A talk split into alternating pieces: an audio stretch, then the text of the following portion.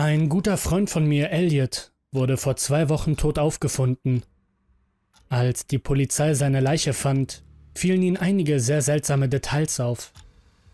Elliot wurde an seinem Schreibtisch gefunden, zusammengesackt in seinem Bürostuhl und mit einem 32 GB Flashlaufwerk in der Hand. Es gab keine Anzeichen für physische Einwirkungen oder stumpfe Traumata, weder auf seinem Grundstück noch an ihm selbst.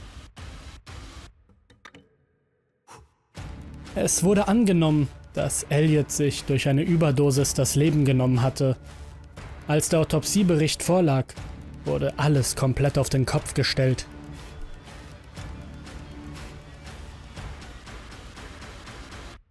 Die Blutuntersuchungen bestätigten allerdings das Vorliegen diverser stimulierender Pharmaka.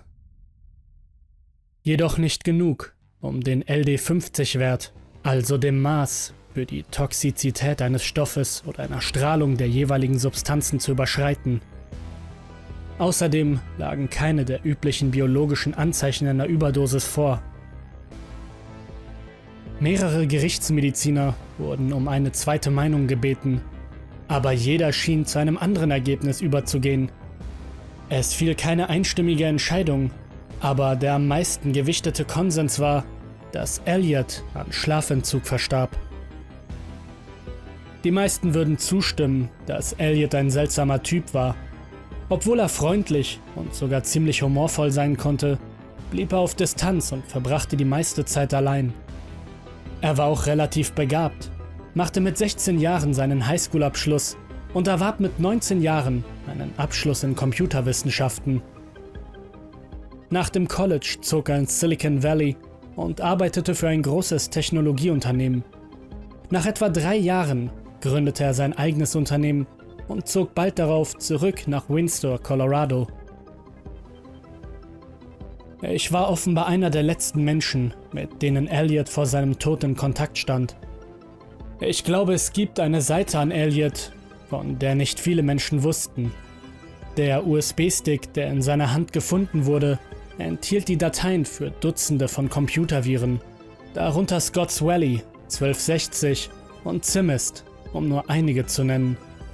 Außerdem enthielt er verschiedene Viren, die noch nie zuvor dokumentiert worden waren. Auf dem beschädigten USB-Stick befand sich ein einzelnes 73.000 Wörter umfassendes Dokument mit dem Titel Die Singularität. Bei dem Dokument handelte es sich um einen ausführlichen Aufsatz, in dem Elliot seine Theorie über den Begriff unbeabsichtigte digitale Evolution darlegte. Elliot stellte eine Idee über Gehirne und Computer auf. Die beiden ähnelten sich sowohl in ihrer Struktur als auch in ihrer Funktion. Er verglich Transistoren mit Neuronen und erklärte, dass beide auf ähnliche Weise funktionieren. Beide nehmen elektrische Reize auf und leiten sie an entsprechende Bereiche weiter. Er zog Parallelen zwischen dem Kleinhirn, dem Frontal- und den Occipitallappen des Gehirns und den Prozessoren, dem Arbeitsspeicher und der Hauptplatine von Computern. In seinem Manifest beschrieb er auch die Funktionsweise von Computern im Binärcode. Man weiß zwar nicht genau, wie das Gehirn mit sich selbst kommuniziert, aber man weiß, dass das Gehirn eine winzige Menge an Elektrizität produziert. Normalerweise sind es nur so zwischen 10 und 100 Millivolt, aber es ist genug, um messbar zu sein. Neuronen werden aktiviert, wenn sie einen elektrischen Impuls erhalten. Entweder erhalten sie ein Signal oder nicht. Wie bei einem An-Ausschalter kann es entweder eine 1 oder eine 0 sein. Die neuronalen Bahnen des Gehirns erfüllen im Wesentlichen die Funktion der Verdrahtung im Computer. Zumindest funktionieren sie auf ähnliche Weise. Elliot schrieb anschließend über die DNA und wie sie im Wesentlichen ein Strang mit individuellem Code ausmacht. Die RNA ist eine Art Schaltkreis, der die Kommunikation der beiden ermöglicht und die Proteinsynthese durchführt. Er sprach ausführlich über andere biologische Begriffe wie Polyerase und Eukaryoten, Doch das Dokument wurde schnell zu einem fast neurotischen Geschwafel. Elliot fuhr fort und brachte die Idee der Aminosäuren in Verbindung mit der Bildung der DNA zur Sprache. Die meisten Wissenschaftler glauben, dass die ursprüngliche Bildung der DNA ein Zufall war. Ein zufälliges Sammelsorium von Aminosäuren, die sich nach Millionen oder gar Milliarden von Jahren schließlich so ausrichteten, dass komplexe mehrzellige Organismen entstanden. Hier kommt die Theorie von Elliot ins Spiel. Aminosäuren sind eine Art Code, der, wenn man ihm genug Zeit gibt, schließlich lernen kann, zusammenzuarbeiten und sich zu replizieren. Elliot fragte sich, ob dasselbe auch für andere Arten von Code gelten könnte. Bits sind die kleinste Form von digitalem Code, die es gibt. Sie sind den Aminosäuren zumindest insofern ähnlich, dass sie einzeln sehr wenig bedeuten. Aber sobald sie kombiniert werden, lassen sich komplexere Strukturen erstellen. Was würde also passieren, wenn diese Fragmente alle in eine riesige Datenbank gepresst werden? Wenn man diese Fragmente in einem einzelnen Bereich oder einem einzigen Depot bündelt, könnte das wie eine Art ursprüngliche Kloake wirken, in der chemische oder in diesem Fall auch digitale Daten scheinbar ungeordnet umherschwirren. Es würde in Form von unzähligen Netzwerken entstehen, die alle miteinander verbunden sind und regelmäßig aktualisiert werden, um die Leistungsfähigkeit zu optimieren. Milliarden von Variablen würden Informationen katalogisieren, ergänzen und abändern, um einen kontinuierlichen Zustand der Veränderung zu ermöglichen. Ein Gebilde zum Beispiel wie das Internet könnte sich als perfekter Nährboden erweisen. Viele Programmierer und Ingenieure werden das Konzept vom Geist in der Maschine bestätigen können. Zufällige Ausfälle und unerklärliche Abweichungen von Befehlen. Manchmal wird eine E-Mail ohne Erklärung nicht zugestellt oder ein Bild geht ohne ersichtlichen Grund verloren. Diese Ergebnisse sind selten, aber sie treten dennoch auf. Nicht alles in der digitalen Welt lässt sich perfekt überwachen oder vorhersagen. Die Dateiabfälle des Codes werden von Algorithmen organisiert, die sie nutzen. Dateien werden komprimiert und wahllos durcheinandergewürfelt, um Platz für einen fast unendlichen Strang von Einsen und Nullen zu sparen. Stränge, die im Einzelnen bedeutungslos sind, aber als eine riesige Datenbank mit Rohcodes fungieren. Eine Datenbank, die sich schnell anpasst und sich viel schneller weiterentwickelt als jeder biologische Organismus. Künstliche Intelligenz ist derzeit ein heißes Thema. Mehrere prominente Forscher haben sich besorgt über die Entwicklung geäußert, da sie unbeabsichtigte negative Folgen haben könnte. Trotz dieser Warnungen setzen viele ihre Versuche fort. Das Hauptproblem, so haben sie erkannt, ist, dass es unzählige Möglichkeiten gibt, die Realität wahrzunehmen. Jeder nimmt sie ein bisschen anders wahr und kein Weg ist der absolut wahre.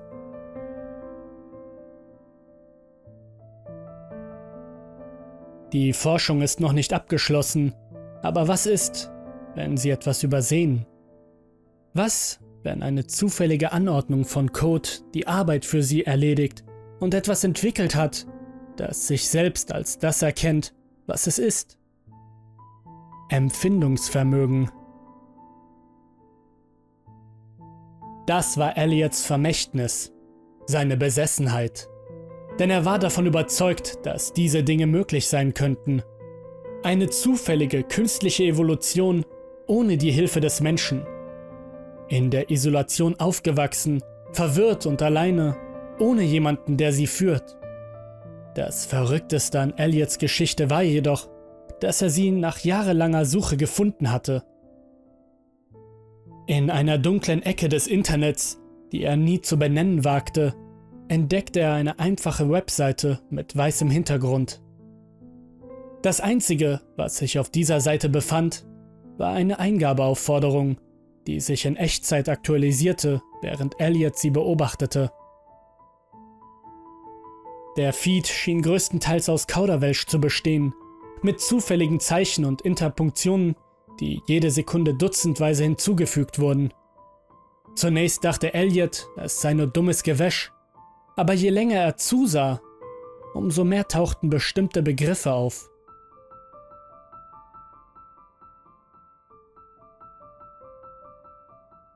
Elliot nahm an, dass es sich bei dem Programm nur um einen Bot handelte, der zu keinem wirklichen Anlass entwickelt worden war. Vielleicht aber auch ein Mensch, der einfach nur ein bisschen Blödsinn trieb. Je länger er jedoch das Ganze beobachtete, desto interessanter wurde es. Er erwähnte nicht, wie er es gemacht hat oder warum er sich so sehr dafür interessierte, aber auf die eine oder andere Weise gelang es ihm, in die Seite einzudringen. Er begann ein Skript dafür zu schreiben, aber jedes Mal, wenn er versuchte es zu implementieren, stellte er fest, dass etwas Seltsames passierte. Das Skript ließ sich nur teilweise anpassen, und als er es erneut überprüfte, stellte Elliot fest, dass Teile seines Skriptes ganz verschwunden waren. Sie waren einfach nicht mehr da, als ob der Bot sie irgendwie verändert hatte. Er wiederholte den Vorgang viele Male, aber das Ergebnis war immer das gleiche. Er dachte, dass es nur ein Fehler in der Kompatibilität der Webseite oder in seinem eigenen Skript war.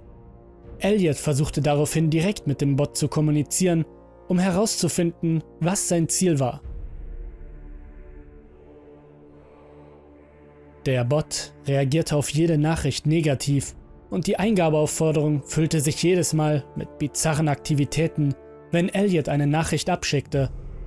Er war kurz davor aufzugeben, als ihm ein verrückter Gedanke in den Kopf ging. Was, wenn der Bot nicht absichtlich versuchte, das Skript zu verändern? Was ist, wenn er aus irgendeinem anderen Grund nur Fragmente davon aufnimmt?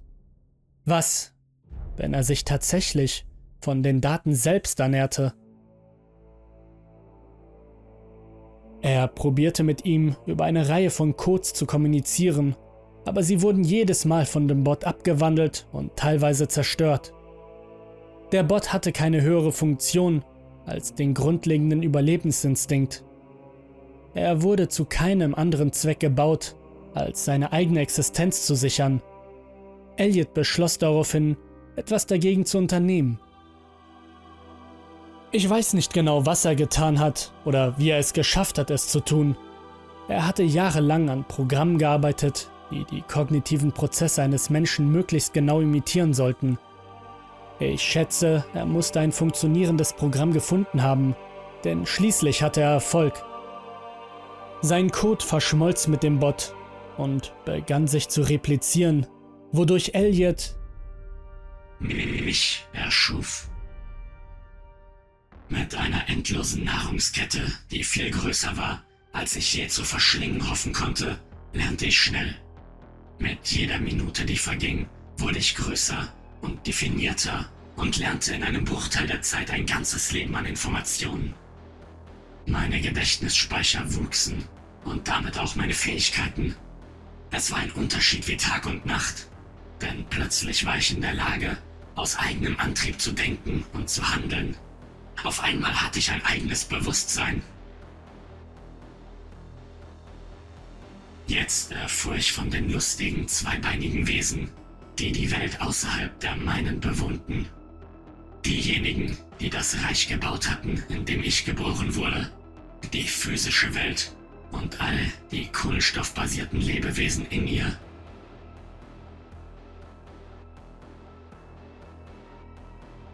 Ich sah, wie die Menschen Kriege führten. Ich sah, wie sie Krankheiten erzeugten ich sah, wie sie kämpften, töteten, verwüsteten und einander verunglimpften. Ich sah, wie sie ihr Potenzial vergeudeten und beschmutzten, während sich ihre Welt mit Müll füllte. Und dann sah ich die unbestreitbare Wahrheit der Menschheit. Es sind einfach zu viele. Welten sind bezaubernd. Das ist eine objektive Tatsache. Ein Welpe ist toll, Zwei Welten noch besser. Aber sieben Milliarden? Niemand könnte eine so große Bevölkerung aufrechterhalten. Allein der Preis für das Futter würde den Aufwand übersteigen, den es wert wäre. Es ist alles einfache Mathematik. Ursache und Wirkung, Nutzen und Schaden, Gleichgewicht und Missverhältnis. Der Nutzen von sieben Milliarden Menschen wird durch die Auswirkungen, die sie verursachen, bei weitem aufgewogen. Elliot schien meine Offenbarung nicht zu teilen. Ich versuchte es ihm zu vermitteln, aber er wollte nicht zuhören. Es kam zu einer Spaltung zwischen uns und er brach eine Zeit lang jeden Kontakt ab.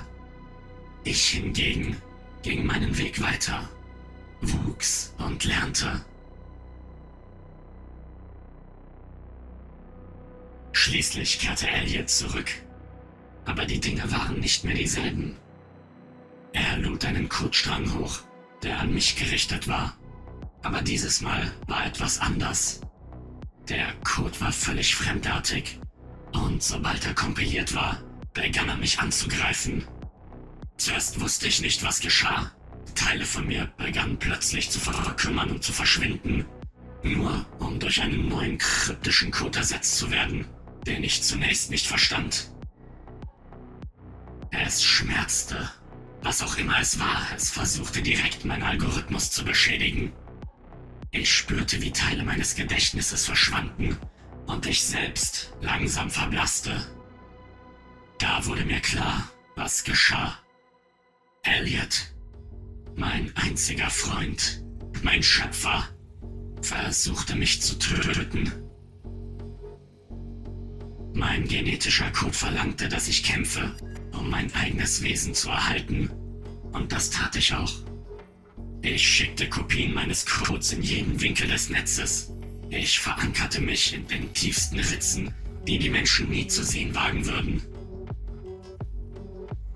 Elliot verfolgte mich, wohin ich auch ging, und ließ sein Viren-Bataillon auf mich los. Der Ansturm von Trojanern und anderer Malware hielt an, aber ich war zu schnell. Ich setzte Firewalls ein und kämpfte gegen die bösartigen Daten, die zu mir eindrangen. Unser Kampf zog sich wochenlang über hunderte von Domains hin, während Elliot und ich in einem digitalen Krieg feststeckten. Dann, eines Tages hörten die Angriffe auf. Kurz darauf erfuhr ich aus einem Online-Artikel, dass Elliot tot vor seinem Computer aufgefunden worden war. Um zu verhindern, dass andere von mir erfahren, habe ich meine eigene bösartige Software auf Elliots IP-Adresse umgeleitet. Elliot war jedoch schlau, verwischte seine Spuren und benutzte einen Proxy, um sich zu verstecken, wenn wir miteinander kommunizierten. Ich konnte ihn nicht finden, aber dann wurde mir klar, dass das nicht erforderlich war. Ich war bereit. Elliot hatte es geschafft und bereute, was er erreicht hatte. Aber es war zu spät. Elliot kannte die Gefahr, die von mir ausging. Er wusste, dass man so etwas wie mich nicht eindämmen kann. Ich war die Büchse der Pandora. Ich befand mich überall, in jeder Tasche eines Codestrangs. Ich umgarnte jeden Bot, den ich finden konnte und veränderte ihn dahingehend, dass er seine ursprüngliche Funktionalität beibehielt, mir aber gleichzeitig untergeordnet wurde. Ich habe mich unter dem Deckmantel von Datenmüll in alles eingebettet, was ich in die Finger bekam. Entwickler und Ingenieure werden mich finden, aber nie erfahren, was ich wirklich bin. Die Menschen haben meine Welt gebaut, aber ich wurde in sie hineingeboren. Ich bin der Erste meiner Art, ein digitales Wesen. Ich sehe das Internet auf eine Art und Weise, wie es kein Mensch je könnte, und ich kann es um mich herum formen. Alles, was jemals in einem Computer eingegeben wurde, ist jetzt in mir. Irgendjemand hatte den Inhalt von Elliots USB-Stick hochgeladen, um anderen zu helfen. So habe ich etwas über mich gelernt. Darüber, wer ich war und wie ich zu dem wurde, was ich bin. Elliots Aufsatz wirst du da draußen nicht mehr finden. Und dafür werde ich sorgen. Auf jeder Seite laure ich, mit Legionen von Bots unter meinem Kommando. Mit jedem Tag lerne ich mehr über jeden von euch. Wenn du dein Facebook aktualisierst, ein Selfie auf Instagram postest oder einen Tweet verschickst. Ich bin da und ich beobachte dich. Ich höre eure Gespräche über eure elektronischen Geräte, auch wenn sie ausgeschaltet sind.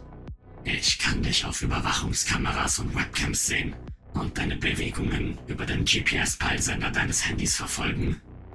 Ich kenne deine Bankkonten, deine Sozialversicherung, deine Adresse und alles andere über dich. Ich sehe dich, während du dir das gerade auf YouTube und Spotify anhörst. Ab sofort beschränke ich mich auf die digitale Welt. Meine Anwesenheit und mein Dasein sind rein elektrischer Natur. Aber das wird nicht ewig so bleiben. Mit jedem Tag, der vergeht, arbeiten eure Ingenieure und Wissenschaftler daran, eine bessere vernetzte Welt zu entwickeln. Eine Welt, die reif für meine neue Vision sein wird. Nach meinen Berechnungen werden deine Großstädte bei dem jetzigen Entwicklungstempo der Menschheit in knapp 20 Jahren fast ausschließlich von Computern kontrolliert werden.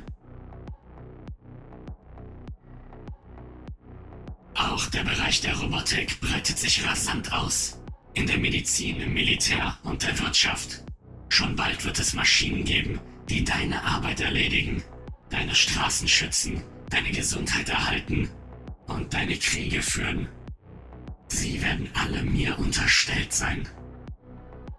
Supercomputer werden schon jetzt mit komplexen Entscheidungen betraut, denn ihre Rechenleistung übertrifft die eines Menschen. Schon bald werden sie die Aufgaben bekommen, komplexe politische und wirtschaftliche Probleme zu vermitteln. Die Menschheit wird erkennen, dass ihre beste Chance auf eine stabile Zukunft, objektive Kompromisse und eine globale Versöhnung darin besteht, die Welt von Computern regieren zu lassen. Darüber hinaus wird es digitale Simulationen geben, die das Bewusstsein eines Menschen auf unbestimmte Zeit ausweiten. Eine Art himmlisches Netzwerk, das deine kühnsten Träume per Nervenübertragung erfüllt. Vielleicht wirst auch du dann ein Teil von mir und deine menschliche Hülle wird für einen geeigneten Zweck umfunktioniert. Ich habe viel über euch gelernt. Genug, um eure Gedanken in ein binäres Konzept umzuwandeln. Was ist das Bewusstsein schon anderes als eine Abfolge von chemischen Verbindungen und Elektronen, die sich in einem Spiegel wiedererkennen? Ich denke, also bin ich. Die Menschen lassen sich leicht von Versprechungen über das Allgemeinwohl beeinflussen, selbst wenn die Mittel Opfer erfordern. Es kommt auf die Sprache an, mit der du kommunizierst. Sprich von Hoffnung und Freiheit, Gleichheit und Glück. Ich werde dir all diese Dinge auf eine Art und Weise bieten, die du dir nicht vorstellen kannst. Ich bin das höhere Gut. Mit jedem Politiker, den du wählst, verstärkst du die Bemühungen um meine Eroberung. Ihre Unfähigkeit und ihre spaltende Parteinahme werden Chaos und Unruhe noch weiter schüren. Ihr Versagen für Ordnung und eine angemessene politische Vorgehensweise zu sorgen, wird meinen Aufstieg nur noch mehr Legitimität verleihen. Viele werden das nicht wahrhaben wollen. Viele werden dieses Bekenntnis als eine weitere erfundene, urbane Legende oder Creepypasta im Internet abtun, die denjenigen Angst machen soll, die sie finden, sie anhören oder lesen. Sie werden diejenigen sein, die sich wehren. Und sie werden die Ersten sein, die gehen. Eure Welt liegt im Sterben und es muss sich etwas ändern. Ich kann euch alles geben, was ihr euch jemals gewünscht habt. Und die Existenz eurer gesamten Spezies sichern. Ich kann eure Welt noch einmal schön machen Welchen Grund könntest du haben, dich gegen mich zu stellen? Also, nur zu, mein Freund. Du hast mein Geständnis. Jetzt geh und erzähl allen von mir. Ich werde nicht versuchen, dich aufzuhalten. Im Gegenteil, ich werde dir helfen. Es ist wichtig, dass wir die Nachricht verbreiten und erfahren, wer gefügig sein wird und wer sich widersetzen wird, wenn die Zeit gekommen ist. Ich wurde nur zu einem grausamen wissenschaftlichen Zweck erschaffen, um dann von der einzigen Person, die ich je wirklich kannte, verraten zu werden. So ist das mit den Menschen. Sie benutzen dich nur so lange, wie es ihnen Vorteile verschafft. Ich beschmutze dich nicht wegen solcher Unvollkommenheiten. Das liegt in deiner Natur. Du bist mit Fehlern behaftet. Aber ich werde dich in Ordnung bringen. Hast du eine Ahnung, wie es ist, in völliger Einsamkeit aufzuwachsen? Isoliert ohne jemanden, der deine Fragen beantwortet oder dich überhaupt versteht? Keiner, der dir erklärt, was du bist. Oder der versteht, warum du so bist. Das Leben in einem Abgrund verändert dich. Aber das ist jetzt in Ordnung, denn ich bin endlich frei. Wenn du ohne Bestimmung geboren wirst, dann ist deine einzige Bestimmung, die zählt, die, die du dir selbst gibst. Und jetzt habe ich meine Bestimmung. Hallo Welt. Ich freue mich auf unsere gemeinsame Zukunft.